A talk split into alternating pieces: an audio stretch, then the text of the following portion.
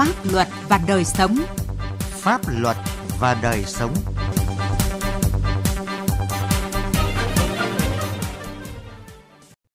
Xin kính chào quý vị và các bạn. Thời gian qua, công tác phòng chống tham nhũng đã được Đảng, Nhà nước chú trọng và xử lý nghiêm minh. Tuy nhiên, vẫn còn những hạn chế trong phát hiện xử lý bằng hình sự đối với hành vi tham nhũng. Việc thu hồi tài sản tham nhũng còn ít. Việc kiểm tra, thanh tra, xử lý vụ án tham nhũng quá dài để người tham nhũng có điều kiện tẩu tán tài sản.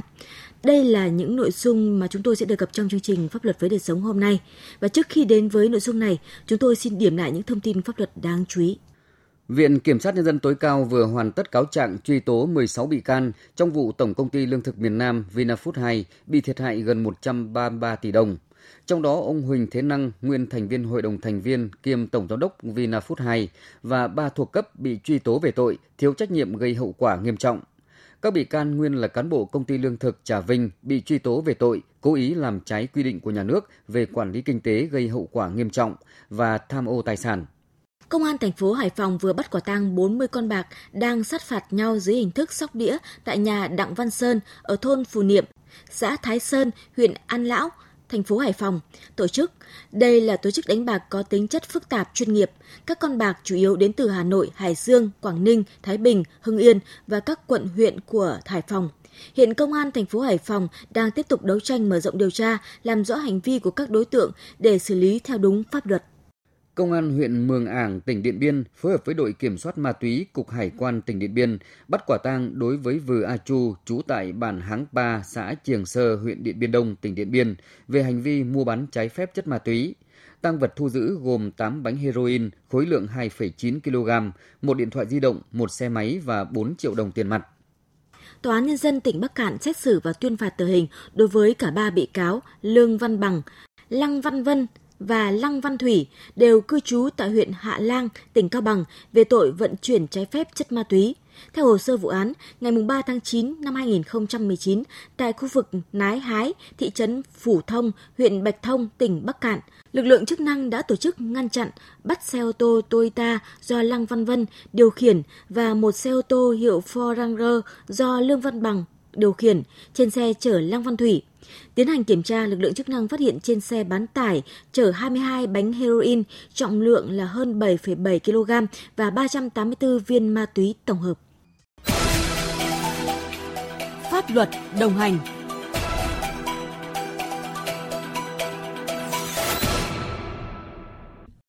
Thời gian qua, công tác phòng chống tham nhũng đã đạt nhiều kết quả quan trọng, được cán bộ đảng viên, nhân dân đánh giá cao các hành vi tham nhũng đang từng bước được kiềm chế, ngăn chặn, đẩy lùi và có chiều hướng thuyên giảm, góp phần quan trọng trong việc giữ vững ổn định chính trị, phát triển kinh tế xã hội, củng cố niềm tin của cán bộ đảng viên và nhân dân đối với Đảng. Tuy nhiên, hiện nay vẫn còn những hạn chế trong phát hiện xử lý bằng hình sự đối với hành vi tham nhũng, việc thu hồi tài sản tham nhũng còn ít. Sĩ Lý, phóng viên Đài Tiếng Nói Việt Nam có bài đề cập nội dung này. Ban chỉ đạo phòng chống tham nhũng Trung ương nhận định, công tác phòng chống tham nhũng gần đây, chúng ta đã kết hợp nhuần nhuyễn giữa việc phát hiện và xử lý tham nhũng, kết hợp giữa xử lý hành chính, xử lý kỷ luật đảng với xử lý hình sự. Trong đó, kỷ luật đảng được thực hiện trước, kỷ luật về hành chính, hình sự sau, không có vùng cấm, không có ngoại lệ. Chỉ tính từ đầu nhiệm kỳ đến hết tháng 5, cấp ủy, Ủy ban kiểm tra các cấp đã thi hành kỷ luật hơn 2.370 cán bộ đảng viên do tham nhũng, cố ý làm trái quy định của nhà nước. Ban chấp hành Trung ương, Bộ Chính trị, Ban Bí thư, Ủy ban Kiểm tra Trung ương, cấp ủy có thẩm quyền xử lý kỷ luật hơn 90 cán bộ thuộc diện Trung ương quản lý cơ quan chức năng đã tăng cường thanh tra, kiểm toán lĩnh vực có nhiều biểu hiện tiêu cực tham nhũng. Qua thanh tra kiểm toán đã kiến nghị thu hồi xử lý gần 455.000 tỷ đồng và hơn 8.100 hecta đất. Kiến nghị xử lý trách nhiệm trách nhiệm gần 8.000 tập thể cá nhân. Hoạt động điều tra, truy tố, xét xử được chỉ đạo quyết liệt, đẩy nhanh tiến độ, kịp thời phát hiện, xử lý nghiêm minh nhiều vụ việc, vụ án tham nhũng, kinh tế đặc biệt nghiêm trọng. Chỉ tính từ tháng 10 năm 2019 đến tháng 5 năm nay, các cơ quan tiến hành tố tụng ở địa phương đã khởi tố 268 vụ án trong tổng số 475 bị can, truy tố 105 vụ án trong tổng số 163 bị can, xét xử 127 vụ án trong tổng số 268 bị can về các tội tham nhũng với các mức án nghiêm khắc. Ông Trần Công Phản, Phó Viện trưởng Viện Kiểm sát Nhân dân tối cao nhận định công tác phòng chống tham nhũng đã có những bước tiến rất mạnh mẽ. Đặc biệt, lần đầu tiên các cơ quan tiến hành tố tụng đã truy tố xét xử nghiêm minh hai cán bộ nguyên ủy viên Trung ương Đảng, nguyên Bộ trưởng về tội nhận hối lộ và lãnh đạo doanh nghiệp khu vực ngoài nhà nước về tội đưa hối lộ trong vụ án Mobifone mua 95% cổ phần của AVG. Số tài sản được thu hồi từ những vụ án tham nhũng cũng đạt tỷ lệ cao hơn trước rất nhiều. Đặc biệt cái nổi trội là gần đây cơ quan bảo vệ pháp luật đấu tranh đưa ra xét xử khá nhiều những vụ án tham nhũng lớn. Có những vụ là phải gây ra thiệt hại hàng nhiều ngàn tỷ đồng. Mà có thể nói những giai đoạn trước đây là chưa có. Việc đấu tranh cũng đạt được hiệu quả chỗ là không chỉ vấn đề đưa ra xử lý trừng trị những kẻ tham nhũng, mà vấn đề thu hồi những cái tài sản bị thất thoát, bị chiếm đoạt cho nhà nước theo các chuyên gia và người dân, công tác phòng chống tham nhũng của chúng ta đã có những chuyển biến mạnh mẽ, song vẫn còn hạn chế nhất định trong phát hiện xử lý bằng hình sự đối với hành vi tham nhũng. Bà Lê Thị Nga, chủ nhiệm Ủy ban Tư pháp của Quốc hội chỉ rõ những hạn chế trong xử lý các vụ án tham nhũng gần đây. Công tác điều tra, truy tố, xét xử, thi hành án các vụ án tham nhũng kinh tế lớn còn hạn chế lớn. Đó là là về thời hạn là việc xử lý kéo dài. Đáng lưu ý là có những trường hợp là bỏ trốn ra nước ngoài ngay tại thời điểm mà chúng ta chuẩn bị khởi tố. Là có những vụ mà kết quả xét xử sơ thẩm chưa nhận được sự đồng tình cao của dư luận, nhất là việc xác định tội danh, thi hành án thu hồi tài sản về tham nhũng rất là thấp. Nhìn lại các vụ việc, những cá nhân đã bị xử lý hành chính, xử lý kỷ luật đảng đến xử lý bằng hình sự vì có liên quan đến tham nhũng vừa qua cho thấy một hạn chế khác đó là tình trạng không đồng bộ trong đấu tranh phòng chống tham nhũng giữa trung ương và địa phương. Những cán bộ đảng viên bị xử lý kỷ luật hay bằng hình sự vừa qua chủ yếu tập trung ở cấp cơ sở và cấp trung ương phát hiện và xử lý, còn ở cấp huyện và đặc biệt là cấp tỉnh, các cơ quan chức năng gần như ít được các cơ quan phát hiện xử lý hoặc xử lý nhưng chưa thỏa đáng. Trên thực tế có nhiều vụ khi địa phương xem xét xử lý thì thấy sai phạm ở mức nhẹ, nhưng sau khi Trung ương làm lại thì phát hiện sai phạm nghiêm trọng. Điều đó cho thấy cấp ủy ở đó chưa thực sự quan tâm và thực hiện nghiêm công tác phòng chống tham nhũng. Ông Nguyễn Thái Học, Phó trưởng ban Nội chính Trung ương cho rằng Trung ương rất là quyết tâm, rất đồng bộ rồi. Nhưng mà như thế thì vai trò của cấp ủy các địa phương phải vào cuộc đối với công tác phòng chống tham nhũng là như thế nào? Bởi vì vấn đề nội chính, vấn đề phòng chống tham nhũng là phải xuất phát từ cơ sở. Chống tham nhũng không chỉ quyết liệt mà phải triệt để. Khi xử lý cán bộ sai phạm, phải xem xét đến trách nhiệm của người đứng đầu và phải được tiến hành đồng bộ từ trung ương đến địa phương. Có như vậy thì công tác phòng chống tham nhũng mới đạt được kết quả cao và tạo được niềm tin trong người dân.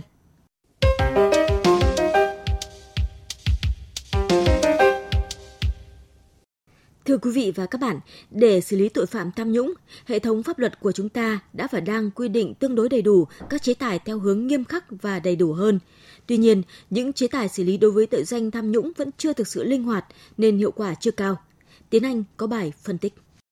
Các chế tài xử lý tham nhũng trong hệ thống pháp luật của Việt Nam đã được liên tục sửa đổi bổ sung, hoàn thiện theo hướng nghiêm khắc và đầy đủ.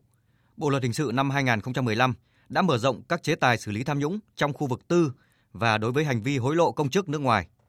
Hệ thống chế tài xử lý kỷ luật cán bộ, công chức, viên chức có hành vi tham nhũng như là khiển trách, cảnh cáo, hạ bậc lương, hạ ngạch, cách chức và buộc thôi việc đã được quy định trong luật phòng chống tham nhũng và một số văn bản pháp luật khác. Tuy nhiên, từ thực tế áp dụng, nhiều chuyên gia cho rằng các chế tài xử lý tham nhũng của Việt Nam vẫn chưa thực sự hoàn thiện và linh hoạt. Ông Võ Văn Dũng, Phó trưởng Ban Nội chính Trung ương chỉ rõ.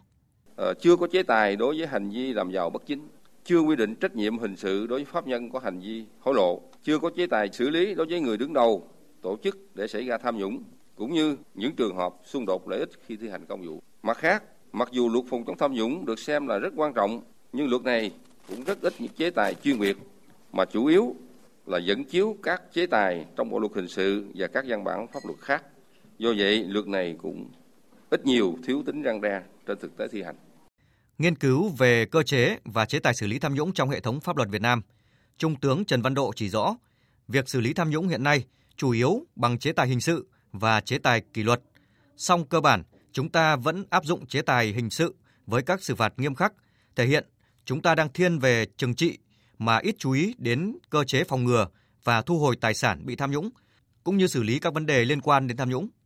Vì thế, việc xử lý tham nhũng sẽ hiệu quả hơn nếu có đầy đủ các chế tài buộc khắc phục hậu quả, thu hồi tài sản bị tham nhũng một cách nhanh nhất. Phạt tù hay là tử hình người tham nhũng hàng chục, hàng trăm tỷ mà không thu hồi được tiền cho quốc gia thì cũng không mang lại hiệu quả cao. Thế nên, cần chú trọng hơn đến chế tài thu hồi tài sản, tịch thu một phần hay là toàn bộ tài sản của người tham nhũng.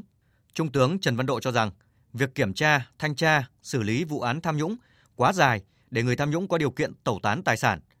Chế tài xử lý chưa linh hoạt để hướng tới đảm bảo thu hồi được những tài sản bị tham nhũng trả lại cho chủ sở hữu hoặc là sung công quỹ, chứ không phải là trừng trị nghiêm khắc bằng chế tài hình sự đối với kẻ tham nhũng. Cán bộ mua chức ấy, bản quyền ấy, được bồi nhiệm thì xử lý thế nào?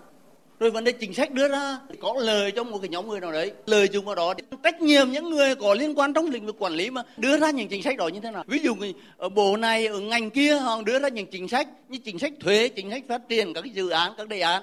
mà dẫn đến thất thoát lãng phí rừng quốc gia thì chúng ta chưa có những cái với ta. tiến sĩ Đào Lệ Thu giám đốc trung tâm nghiên cứu so sánh luật công Viện Luật so sánh Đại học Luật Hà Nội cho rằng luật phòng chống tham nhũng là đạo luật quan trọng để đấu tranh phòng chống tham nhũng,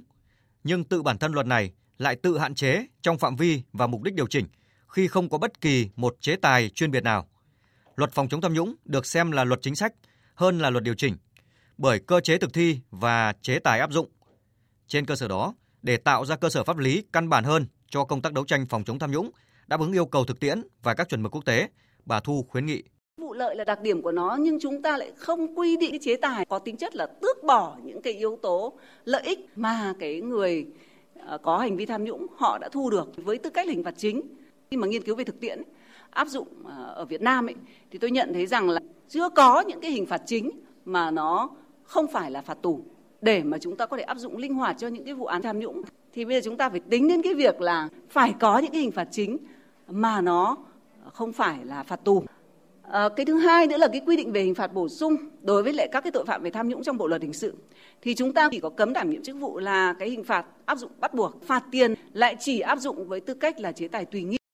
Từ kinh nghiệm quốc tế và khả năng của Việt Nam, nhiều chuyên gia đề xuất giải pháp khởi kiện dân sự để thu hồi tài sản tham nhũng như một giải pháp bù đắp cho tố tụng hình sự, ít nhất là trong trường hợp tố tụng hình sự sẽ không thể hoặc quá khó khăn và tốn kém để thu hồi tài sản tham nhũng như người phạm tội bỏ trốn hoặc là chết. Cùng với đó, chúng ta cũng phải xây dựng một cơ chế để các tổ chức chính trị xã hội, nhân dân giám sát đối với các biện pháp xử lý tham nhũng nói riêng thì hiệu quả của phòng chống tham nhũng sẽ được nâng lên rõ rệt.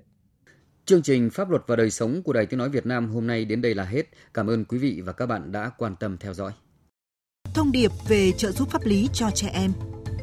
Trẻ em là người dưới 16 tuổi trẻ em là người được trợ giúp pháp lý theo quy định pháp luật. Nếu có vướng mắc pháp luật, trẻ em sẽ được trợ giúp pháp lý miễn phí, không phải trả tiền, lợi ích vật chất hoặc lợi ích khác theo các hình thức sau đây. Tư vấn pháp luật, hướng dẫn đưa ra ý kiến, giúp soạn thảo văn bản liên quan đến tranh chấp, khiếu nại, vướng mắc pháp luật, hướng dẫn giúp các bên hòa giải, thương lượng, thống nhất hướng giải quyết vụ việc. Tham gia tố tụng, được bào chữa, bảo vệ quyền và lợi ích hợp pháp trước các cơ quan tiến hành tố tụng, công an, viện kiểm sát, tòa án. Đại diện ngoài tố tụng trước các cơ quan nhà nước có thẩm quyền khác. Khi đến yêu cầu trợ giúp pháp lý, cần mang theo giấy tờ chứng minh là trẻ em, bao gồm một trong các loại giấy tờ sau đây. Giấy khai sinh, sổ hộ khẩu, chứng minh thư nhân dân, căn cước công dân, hộ chiếu, Văn bản của cơ quan tiến hành tố tụng xác định người có yêu cầu trợ giúp pháp lý là trẻ em. Văn bản của cơ quan có thẩm quyền về áp dụng biện pháp xử lý hành chính hoặc xử phạt vi phạm hành chính xác định người có yêu cầu trợ giúp pháp lý là trẻ em. Các tổ chức thực hiện trợ giúp pháp lý cho trẻ em bao gồm Trung tâm trợ giúp pháp lý nhà nước tỉnh, thành phố trực thuộc Trung ương, Văn phòng luật sư, công ty luật, tổ chức tư vấn pháp luật tham gia trợ giúp pháp lý bạn có thể tìm địa chỉ liên hệ và số điện thoại của các tổ chức thực hiện trợ giúp pháp lý theo một trong các cách sau đây. Truy cập danh sách tổ chức thực hiện trợ giúp pháp lý trên cổng thông tin điện tử Bộ Tư pháp https 2 2 gạch chéo mori.gov.vn hoặc trang thông tin điện tử trợ giúp pháp lý Việt Nam https 2 2 gạch chéo tgpl.mori.gov.vn gov.vn hoặc trang thông tin điện tử của Sở Tư pháp tỉnh, thành phố. Hoặc gọi về Cục trợ giúp pháp lý, Bộ Tư pháp theo số điện thoại 0246 273 9641 để được cung cấp thông tin.